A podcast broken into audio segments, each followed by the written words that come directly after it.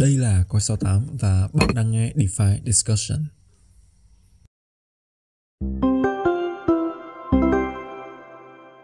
Ok, xin chào các bạn và chào mừng quay trở lại với DeFi Discussion và mình là Hồng Phong đến từ Coi 68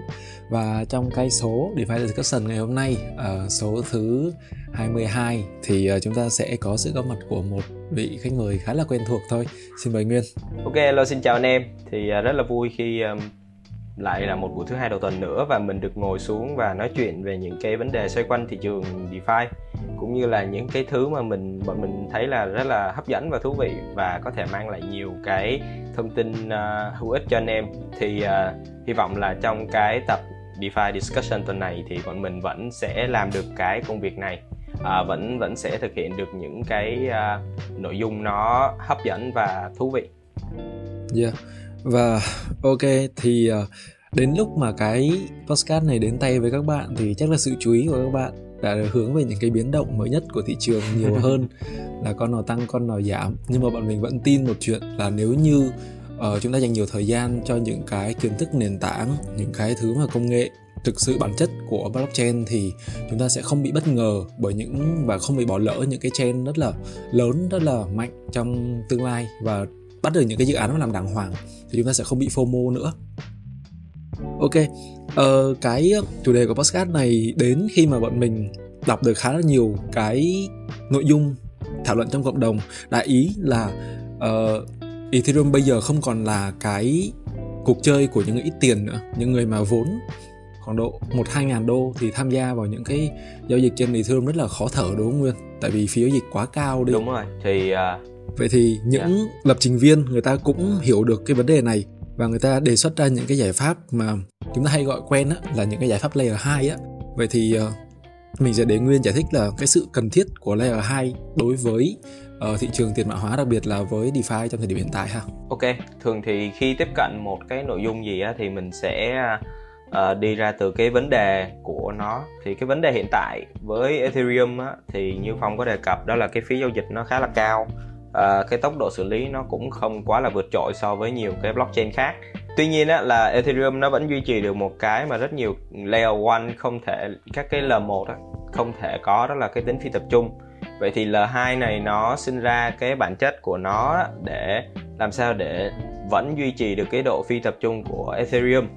mà nó vẫn phải à, tăng được cái hiệu suất xử lý uh, giao dịch. À, thì đó là những cái vấn đề cũng như là cái giải pháp mà uh, layer 2 hiện tại đang đang đang đang đang hướng đến và xử lý. Yeah. Để mà hiểu được cái những cái mà Nguyên vừa nói thì trong blockchain có một cái khái niệm mà um, nếu mà các bạn tìm hiểu thì có thể thấy là khá quen thuộc đó là tam đề. Tam đề của một blockchain đó là khả năng mở rộng, tính phi tập trung và cái thứ ba là gì Nguyên nhỉ? À, tính phi tập trung và security tức là và khả năng bảo, bảo mật của một blockchain đúng, đúng không? Vậy thì có thể nói là các cái blockchain layer 2 á, các cái dự án layer 2 á giao hết cái về tính khả năng bảo mật cho Ethereum và nó chỉ tập trung vào cái việc mà tăng cái khả năng mở rộng cho Ethereum cho thời điểm hiện tại thôi. Thì để cho giao dịch trên Ethereum được giải quyết nhanh hơn, được nhiều hơn với cái việc mà càng nhiều người dùng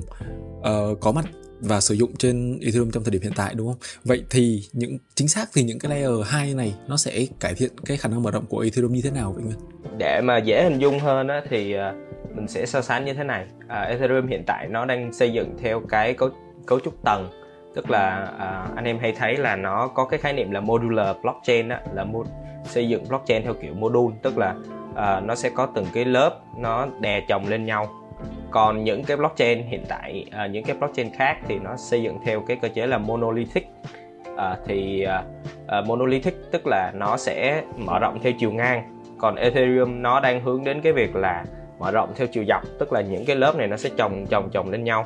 Thì về cơ bản á, những cái dữ liệu cũng như là những cái thông tin uh, xác thực thì sẽ được xử lý ở trên L1 tức là Ethereum. Còn những cái anh em hình dung đó là trên L2 nó sẽ chỉ ghi lại những cái giao dịch nó đóng gói thành một cái sổ xong đến cuối ngày thì nó sẽ đem cái cuốn sổ này nó đi tổng kết với lại ở dưới L1 thì như vậy nó sẽ giảm được rất nhiều cái vấn đề trong cái khâu xác thực. Thay vì là ngày xưa mỗi giao dịch thì cả mạng lưới tất cả các nốt sẽ đều phải tham gia vào thao tác uh, xác thực thì nó rất là tốn kém. Và bây giờ thì là hai nó sẽ thực hiện những cái ghi chép đó và đến cuối ngày nó sẽ xác thực không phải là đến cuối ngày anh em đừng hình dung là một ngày nó mới tức là mình mình mình sẽ hình hình tượng hóa nó như vậy để cho anh em hình dung được cái việc bundle tức là cái cái việc gộp giao dịch lại của các cái L2 á thì à, đó là những cái cách mà L2 nó giúp giải quyết cái vấn đề uh, scaling của Ethereum. Yeah và khi mà nói đến cái layer 2 này thì chúng ta phải giải quyết theo case by case đúng không? Tại vì theo như mình thấy trong thời điểm hiện tại á, các lập trình viên cho dù có giỏi đến như thế nào thì vẫn chưa thể nào tìm được một cái giải pháp mở rộng tối ưu nhất dành cho Ethereum đúng không? Tức là người ta vẫn là ở ông một nhóm này nghĩ theo cách này, một nhóm kia nghĩ theo cách khác. Vậy thì chắc là chúng ta lấy một case ra đi, mình sẽ muốn nói đến con Arbitrum là cái à, dự án mà layer 2 có cái total value lock tức là cái tổng khối lượng giá trị bị khóa đang là cao nhất là khoảng mức 2,5 tỷ USD bằng Ethereum. Vậy thì uh, Nguyên, cái con Arbitrum này nó có thể nói đơn giản là nó nó giải quyết vấn đề này theo cái cách như nào đâu? Ừ, với những cái số liệu mà Phong cập nhật á, thì maybe là đến lúc cái podcast này ra thì có thể nó sẽ có đôi chút thay đổi thì uh, cái này thì cũng phải disclaimer trước với anh em có khi là mọi người sẽ uh, thắc mắc về vấn đề này còn về cái case của Arbitrum á, thì Arbitrum nó anh em hình dung các cái layer 2 á, nó sẽ có nhiều cái giải pháp khác nhau thì nó có một cái giải pháp là roll up roll up. Thì cái này là một trong những giải pháp của layer 2 thì trong cái roll up này nó sẽ có hai loại khá là phổ biến hiện tại là optimistic roll up và uh, zero knowledge roll up. Thì Arbitrum này nó nằm ở cái nhóm đầu tức là nó làm nhóm optimistic. Thì uh, riêng cái tên optimistic thì anh em cũng có hình dung được tức là nó rất là lạc quan đúng không? Nó rất là tin tưởng vào uh, dữ liệu. Thì uh, dữ liệu nó cứ đưa từ từ từ nó cứ nhập từ L1 lên. Khi nào mà có xảy ra những cái vấn đề kiểu như là gian lận á thì cái optimistic roll up này nó mới bắt đầu nó report. Thì đó là cái cách vận hành của optimistic. Nó ngược với lại zero knowledge tức là zero knowledge là à, cái cái loại mà nó không có tin thằng nào hết nó không cần biết bạn là ai. Nhưng mà nó vẫn sẽ cố gắng nó xác thực cái dữ liệu từ L1 đưa lên trước khi nó ghi lên cái hệ thống của L2 uh, ghi lên cái hệ thống của rollup của nó thì đó là cơ bản về cái cách mà uh, Arbitrum nó vận hành và nó khác biệt như thế nào so với các cái giải pháp zero knowledge Yeah, uh, nghe thì có vẻ khá lùng bùng đúng không? Và đúng rồi, cái này thì các bạn không phải không có nói về tech yeah. thì các bạn sẽ rất là khó có một cái giải pháp nào mà đến cả con nít cũng có thể hiểu được. Tại vì đây là cuộc chơi của tech, những cái uh, người ta giải quyết những cái vấn đề rất là phức tạp và khá là trừu tượng. Thì yeah, tối nay các bạn là nên có những cái keyword này và các bạn có thể research nhiều hơn. Yeah, cái đó là uh,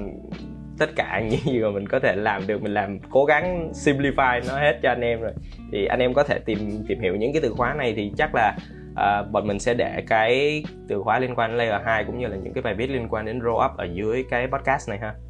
Yeah. Ờ, vậy thì sau khi mà nói dông nói dài về nhiều tech như vậy rồi á, vậy thì cơ hội cho người dùng cơ bản là là mình và các bạn đang nghe podcast này ở trong cái mạng layer 2 này thì nó là như thế nào? thực ra mình thấy á, là anh em hình dung được là cái layer 2 này nó sẽ cạnh tranh với ai thì uh, thường á, thì mọi người sẽ nghĩ là BSC nè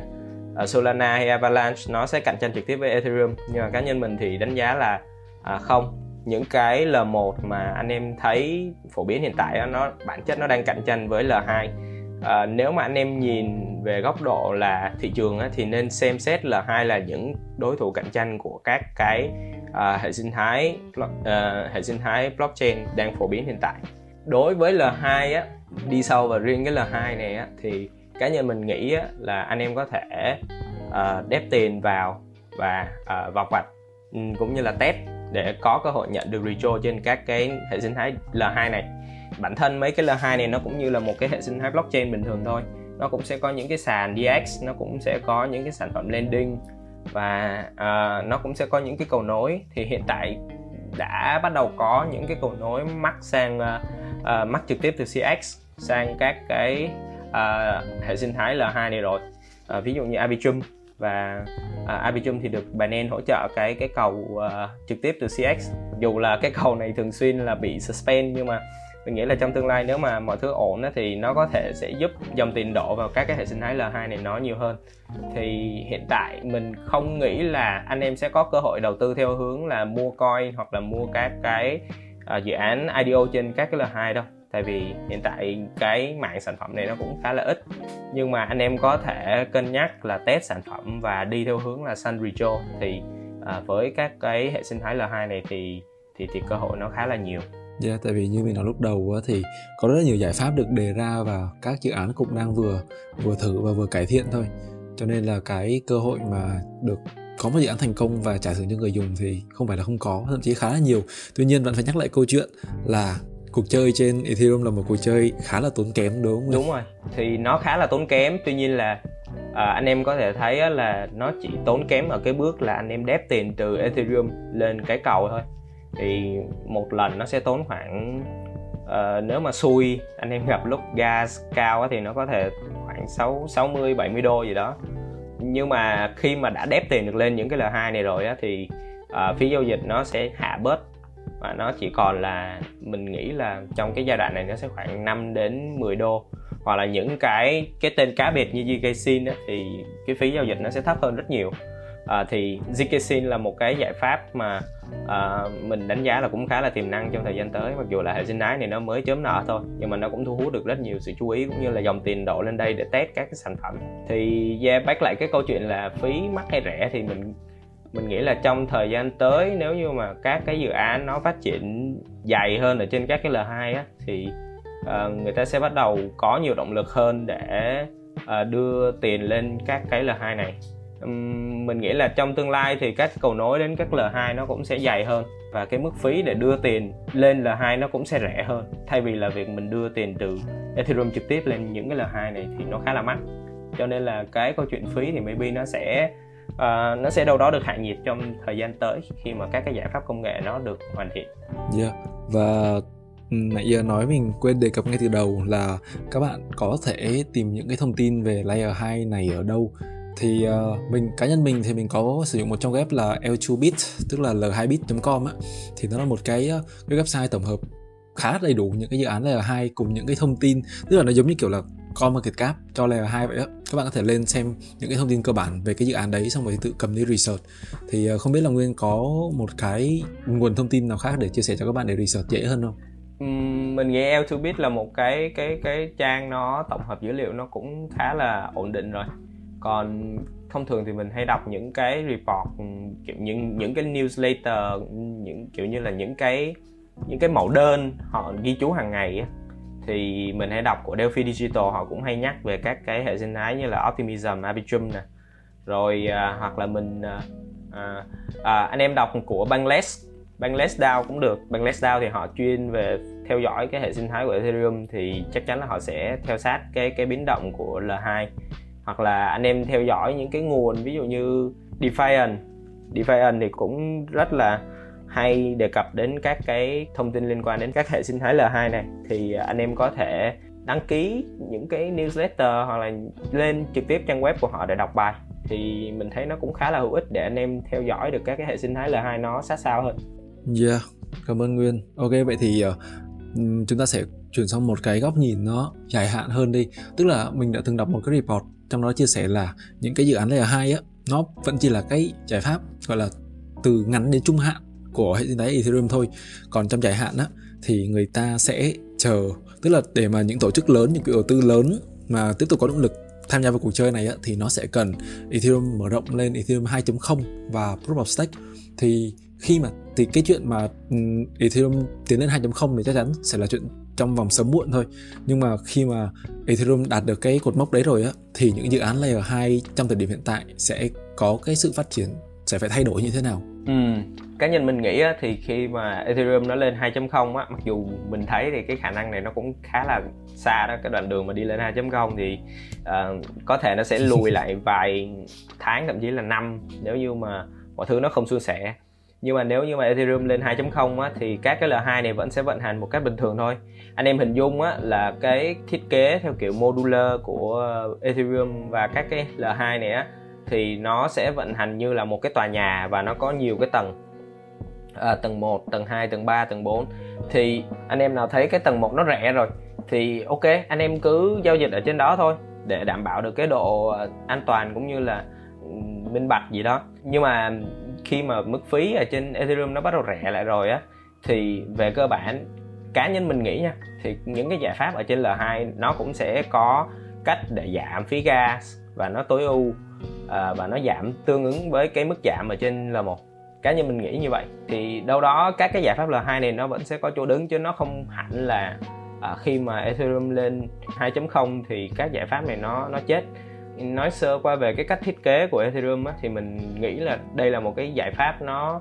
một cái hướng đi nó khá là hay. Tại vì uh, anh em hình dung á nếu như mà xây nhà xây nhà mà mở rộng theo chiều chiều ngang á thì nó sẽ gặp một cái hạn chế là về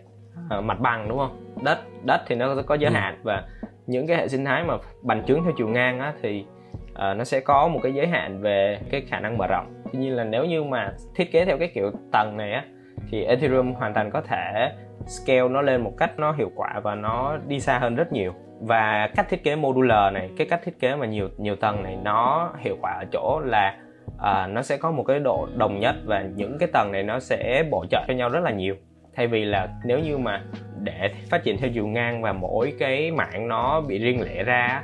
thì nó sẽ không có được cái độ gắn kết như là cái cái cái cái kết cấu mà uh, scale lên theo chiều dọc như của Ethereum. Thì cái đó là cái mình thấy rất là hay. Yeah. Yeah. Ok cảm, cảm ơn nguyên. Nó khá là tech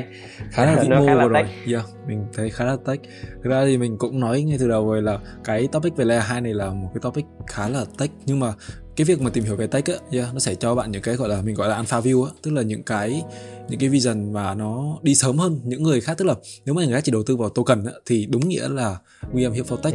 Yeah. Ok nhưng mà thật ra thật ra thật ra mình mình mình cũng disclaimer luôn chỗ này là uh, bản thân mình cũng không phải là dân dev hoặc là background gì về tech đâu nhưng mà uh, cá nhân mình thấy là mình hứng thú và thích tìm hiểu về tech này thì nó cũng cho mình được một cái nó kiểu như là một cái foundation về về cách ừ, nhìn một cái sự sự kiện nào đó. Thì chia sẻ thêm về cái lý do tại sao mà mình thích đọc về những cái giải pháp tech này. Thì khi mà mọi người đã có một cái foundation tức là một cái một cái nền tảng về lập luận nó vững chắc á, thì uh, sau này khi mà thị trường nó có bất cứ những cái thay đổi nào nó có những cái bước phát triển nào á, thì những cái foundation này nó cực kỳ là quan trọng để mọi người có thể biết được là à, cái bước đi nó nó sẽ dẫn đến kết quả gì và nó tốt hay là nó xấu cho cái hệ sinh thái đó. Thì đó là lý do tại sao mà mình mình yeah. mình chọn cái hướng đọc như thế này. Yeah, ok. Thì uh, nhưng mà sau khi đi vị mô rồi chắc chúng ta uh, ok, mặt đất okay, hơn chúng ta đầu tư thì uh, token. Yeah, có một cái một cái số liệu khá hay mà mình muốn chia sẻ đó là theo như số liệu từ cái trang web L2 bit là L2 bit như mình nói á thì total value lock của các dự án layer 2 á nếu mà tính thành một dự án DeFi độc lập á thì nó còn lớn hơn cả Phantom nó còn lớn hơn cả Polygon. Tức là lớn nhất sẽ là Ethereum chắc chắn rồi nhưng mà xếp sau đó sẽ là ờ, uh, BSC với 16 tỷ đô. Tức là với đây là số liệu của đầu đầu tháng 12 nha đầu tháng 12 năm 2021 thì uh, sau là BSC với 16 tỷ đô tiếp theo là Solana với hơn 12 tỷ đô sau đó là Avalanche với hơn 11 tỷ rồi đến Terra cũng khoảng khoảng 11 tỷ và rồi sẽ đến uh, các dự án layer 2 trên Ethereum với hơn 6,5 tỷ đô. Thì yeah, đó thì uh, cho các bạn hiểu là cái bức tranh của layer 2 nó cũng đang lớn như thế nào với việc được build trên một cái hệ một cái hệ sinh thái rất là lớn là Ethereum. Vậy thì um, yeah, như Nguyên nói trong lúc vừa nãy á thì các cái đối thủ của dự án layer 2 là các hệ sinh thái blockchain khác đúng không? Vậy thì uh, nếu trong khoảng thời gian gần gần gần sắp tới thì cái tức là những cái blockchain khác này có thể tác động như thế nào đến cái sự phát triển của layer 2 nhóm layer 2 này? Ok thì mình nói trước về những cái hệ sinh thái EVM đi những cái hệ sinh thái mà tương thích với Ethereum thì hiện tại anh em thấy là các cái dự án ở trên Ethereum họ cũng có cái nhánh sản phẩm ở trên rất là nhiều các cái chain EVM khác thì đây là một cái vấn đề à, đối với L2 tại vì nó sẽ dàn trải uh, nó dàn trải dòng tiền là cái thứ nhất và thứ hai là nó sẽ dàn trải những cái phát triển của dự án. Thì có thể là cái sự tập trung của họ sẽ sẽ sẽ được phân bổ ra những cái chain khác thay vì là cái chain của uh, thay vì là cái hệ sinh thái của L2 còn với những cái blockchain khác uh, nó không phải là EVM ví dụ như Solana hoặc là uh, ví dụ như Polkadot hoặc đâu đó là Near đi thì mình nghĩ là sự cạnh tranh nó nó sẽ không phải là uh, zero sum đối với những cái cái blockchain khác. Những cái blockchain kia thì họ vẫn sẽ có những cái uh, uh, dự án native của họ những cái dự án được phát triển trên hệ sinh thái của họ. Thì nó sẽ được ờ, một cái đội ươm cũng như là một cái đội quỹ đầu tư riêng của họ. Thì nó sẽ không nó sẽ không quá là nó sẽ nó nó sẽ không quá là uh, ăn bớt cái phần bánh của bên bên L2 á. Và bản bản chất là những cái L2 hiện tại thì họ cũng sẽ build theo cái mindset là cộng đồng đúng không? Thì làm sao để có được một cái cộng đồng và một cái game nó fair hơn? Thì uh, nó nó sẽ không phải là zero sum game đối với các cái hệ sinh thái khác. Thì cá nhân mình nghĩ là như vậy. Ờ, ok cảm ơn Nguyên về những cái ờ, chia sẻ về những ông hàng xóm của Layer 2 ha. Ờ, nhưng mà uh, như mình đã nói á thì uh, mình thì là một cái người mà kiểu thường nhắm đến những cái tức là mình có research có đọc về dài hạn nhưng mà mình vẫn muốn tìm kiếm những cái cơ hội đầu tư. Tức là ok mình đọc về một dự án hay thì mình tất nhiên là mình sẽ muốn là tham gia vào sự phát triển của một dự án đấy rồi và cách tốt nhất là sở hữu token của dự án đấy thôi. Thì uh, mình cũng có thắc mắc nhất là về con con Arbitrum. Tại sao một cái uh, giải pháp lớn như vậy capture được value lớn như vậy nhưng mà họ lại quyết định là không ra token? À, hay là họ chưa ra trong thời điểm hiện tại thì nguyên có nghĩ là trong tương lai họ sẽ ra không? Ừ. À, thì cái này mình lướt Twitter thì mình thấy cũng khá là FOMO mọi người cũng đồn đại với nhau là sẽ ra token đó. Thì uh, nhưng mà cá nhân mình vẫn thiên về cái khía cạnh là không ra token nhiều hơn. Tại vì hiện tại anh em cũng thấy là Arbitrum nó sẽ Arbitrum nó đang dùng cái đồng là Ethereum để nó trả phí. Tức là uh, nếu mà ra token á, thì cái câu hỏi mình đặt ra là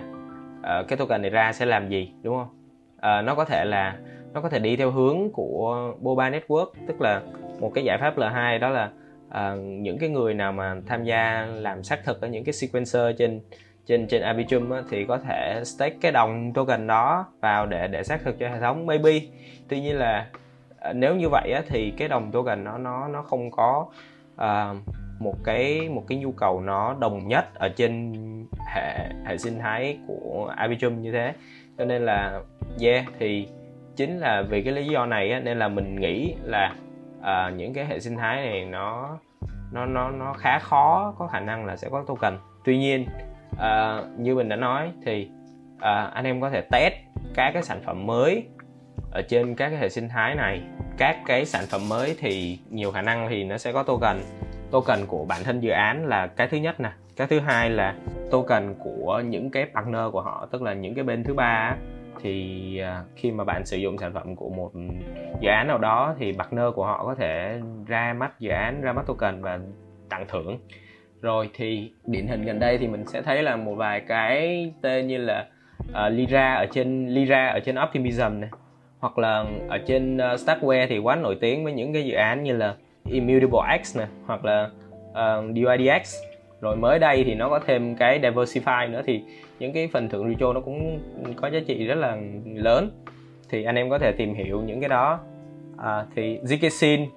à, cũng là một cái hệ sinh thái nó mới mới nở gần đây. Thì anh em cũng có thể search cái từ khóa này và bắt đầu tìm kiếm cho mình các cái dự án để test. Thì mình nghĩ là đó là cái hướng đi hợp lý và vẫn sẽ có cơ hội retro chứ không hẳn là vì L2 nó sẽ không ra token thì anh em không test thì cái đó nó, nó hơi uổng. Rồi một cái hay nữa là anh em khi mà test sản phẩm ở trên L2 thì cũng có thể ra được rất nhiều insight tức là nó hay ở chỗ nào nó dở ở chỗ nào. Và à, nó có bị các cái hệ sinh thái L1 đánh bại hay không thì cái đó cái đó là bản thân mỗi người trong cái giai đoạn mà test sản phẩm có thể hình dung ra được và có thể à, tự ghi chú lại cho mình những cái những cái insight đó. Thì những cái đó anh em phải tự test và tự tham gia vào trải nghiệm các cái sản phẩm thì mình nghĩ nó sẽ nó nó sẽ mang lại rất là nhiều giá trị Yeah, dạ, như bọn mình từng chia sẻ trong uh, DeFi Discussion số uh, số 20 nhỉ. Ừ, là Sun Majority từ từ chậm chậm và nhẹ nhàng thôi á. Thì cái việc test nó đầu tiên là nó tốt cho các bạn trước đã. Ừ, nó sẽ cho các bạn rất là nhiều cái kiến thức, những cái insight để từ đó biết được đâu là kèo thơm và đâu là kèo không thơm ừ. lắm uh, nó tốt cho cuộc đi đường cái cuộc chơi đường dài của các bạn ừ. thôi ok vậy uh, rất là cảm ơn nguyên vì uh, khá là nhiều kiến thức thực ra các bạn nói bọn mình thu một cái podcast có vài chục phút như thế này thôi nhưng mà cũng phải research hàng tháng trời tích tụ dần tích tụ dần xong rồi mới ngồi xuống nốt với nhau về những cái ừ. thứ này yeah. và hy vọng là các bạn có được khá là nhiều cái inspiration khá là nhiều cái cảm hứng để mà tiếp tục trong cái công cuộc research và đi với thị trường crypto này trong đường dài ừ ok thì à, rất là cảm ơn anh em đã nghe đến hết cái podcast này. Vì cái thuật toán của youtube á thì à, anh em nào mà thấy cái podcast này hay thì à, mong anh em để lại một cái like ở phía dưới à, hoặc là bình luận về những cái vấn đề anh em quan tâm. Thì để youtube nó suggest và nó chia sẻ cái podcast này đến với nhiều người quan tâm về cái uh, layer 2 này thì uh, ok. Rất là cảm ơn anh em đã theo dõi và uh, đi cùng với DeFi Discussion một cái chặng đường cũng uh, 22 tập rồi cũng gần 22 tập rồi thì cảm ơn anh em rất nhiều Ok, xin chào và hẹn gặp lại các bạn trong những video tiếp theo. Ok, bye bye các bạn. Ok,